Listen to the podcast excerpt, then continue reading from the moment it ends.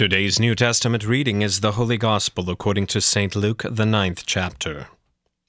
On the next day, when they had come down from the mountain, a great crowd met him.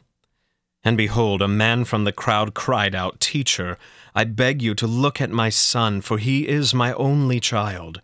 And behold, a spirit seizes him, and he suddenly cries out. It convulses him, so that he foams at the mouth and shatters him, and will hardly leave him. And I begged your disciples to cast it out, but they could not. Jesus answered, O faithless and twisted generation, how long am I to be with you and bear with you? Bring your son here. While he was coming, the demon threw him to the ground and convulsed him. But Jesus rebuked the unclean spirit, and healed the boy, and gave him back to his father. And all were astonished at the majesty of God.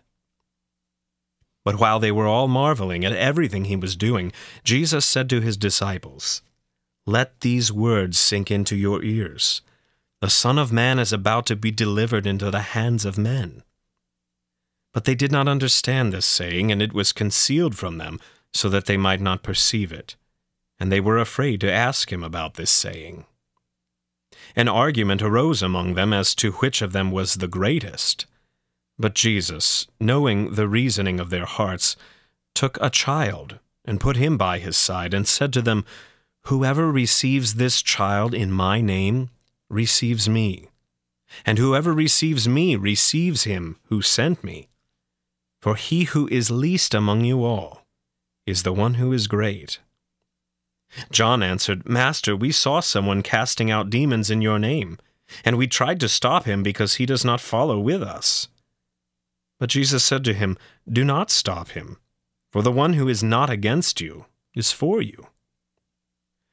When the days drew near for him to be taken up, he set his face to go to Jerusalem.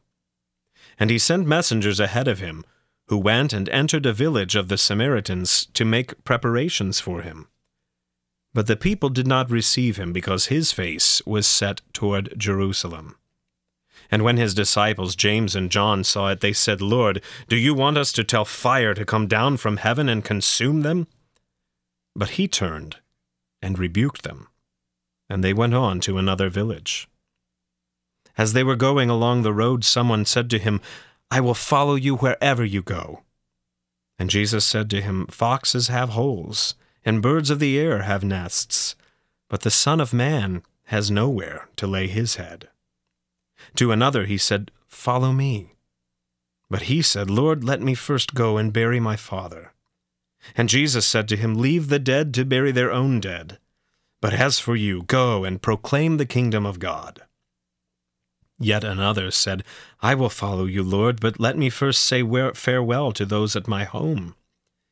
Jesus said to him, No one who puts his hand to the plow and looks back is fit for the kingdom of God. This is the word of the Lord.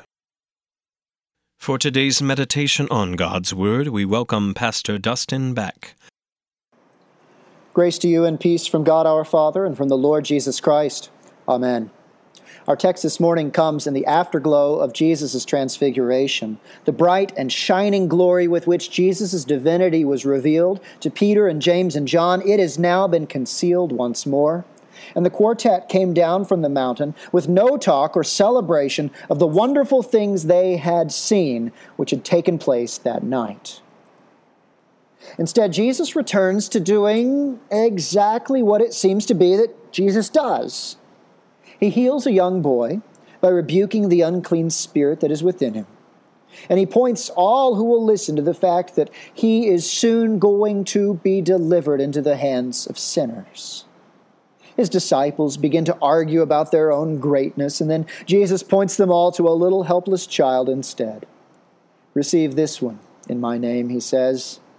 The one who is least, he is the greatest when they see a man casting out demons in Jesus' name. He declares that those who are not against him are in fact with him. But it's there that everything changes. In fact, this is the central shift, the pivoting point, if you will, in St. Luke's entire gospel. Up until this point, Jesus' ministry has been centered uh, in the northern region, up in Galilee. But now, now, as of the 51st verse of the ninth chapter of Luke's Gospel, now Jesus' gaze turns toward Jerusalem. When the days were drawing near for Jesus to be taken up, he set his face toward Jerusalem. And everything that follows in the whole Gospel of Luke is Jesus' journey toward Jerusalem.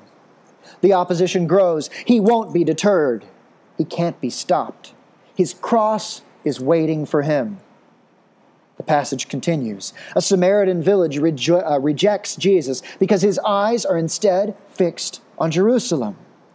Three individuals who would have followed Jesus are dismissed, each for a various reason, essentially because they have not counted the cost of following Christ. But these verses reveal to us a Jesus who is ever the one with face set toward Jerusalem. He was always going to the cross. He was born for this reason. The prophets spoke concerning him, that this would be his life and his death. The Lord God Himself said as much when the man and woman were permitted to listen to the curses delineated to the serpent. The seed of the woman will crush your head.